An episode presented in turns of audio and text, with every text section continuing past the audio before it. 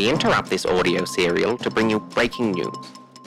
To celebrate the final chapter being released on Thursday, 31st of March 2022, Yeah Yes will be released in full as an audiobook. Please pre-order now on Amazon, Audible, Google Play, iTunes, and many more. And now, back to our regular programming.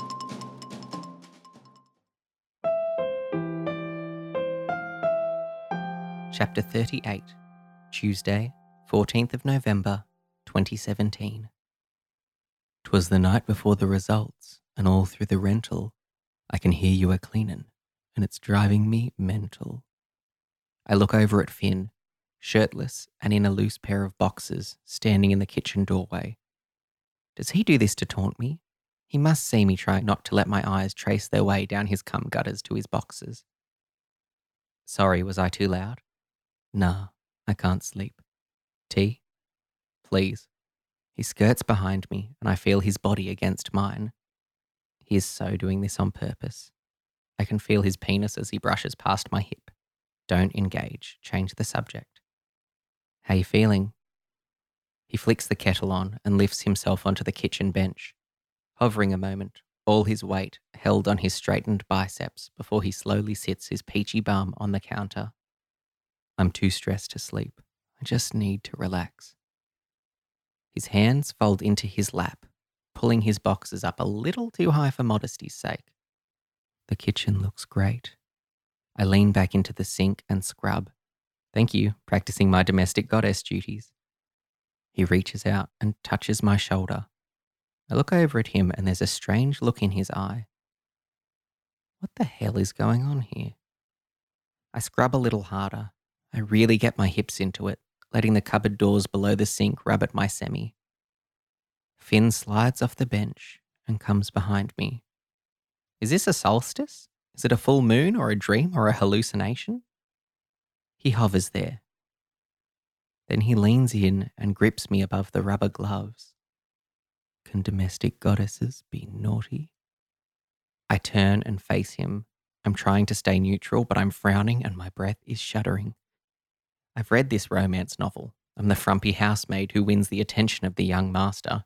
But that doesn't happen in real life, not to a six. My body goes cold with the pre sex chills. Oh, God. Um, not really. He smoulders at me. Am I meant to be talking sexy? He slips a hand up my top and tweaks my nipples. It feels really good, but what the fuck? He's kissing me. Finn is in his boxes kissing me. I can feel his erection against my thigh. This cannot be happening. I push my lips forward to see if they meet resistance, and I feel his open and his tongue trying to get into my mouth. My gloves are covered in bleachy, sink cleany crap. I can't touch him. I put my hands above my head like I'm surrendering, and he reefs my shirt off, sending one of the gloves flying. The left one is still on, so I keep that hand in the air. The right one reaches to his ass, and I feel that pert, strong, rounded gift. And it's so wrong. It's all so fucking wrong. I open my eyes and see him looking at me, his cheeks bulging and his eyes confused like a really sexy pufferfish. I just laughed directly into his mouth, filling it with secondhand CO2. The look on his face is priceless, and I laugh again. He looks at me, and the edges of his eyes crease. Thank God he starts laughing too. The two of us sink to the floor, laughing. That was wrong, wasn't it? I laugh on every level. Oh my God, I'm so sorry for laughing, but I can't help it. It was like kissing a brother. I'm so sorry. Don't be. Just give me the other glove back so I can finish cleaning the sink. He leans over and picks the glove up from its resting place in front of the fridge. I see his ass in motion. It's a thing of beauty, but it's not my thing of beauty. I never thought I, a six, would say this to you, a nine, but you're in the friend zone. Sorry. He smiles at me. His teeth are so beautiful. Coulda, woulda, shoulda. Don't call yourself a six. You're at least an eight. Do we have any more ice cream? In the freezer, behind the amel. He opens the freezer and I see he's already flaccid, which I try not to take personally. He sighs and I see his shoulders start to shake. Want to talk about it?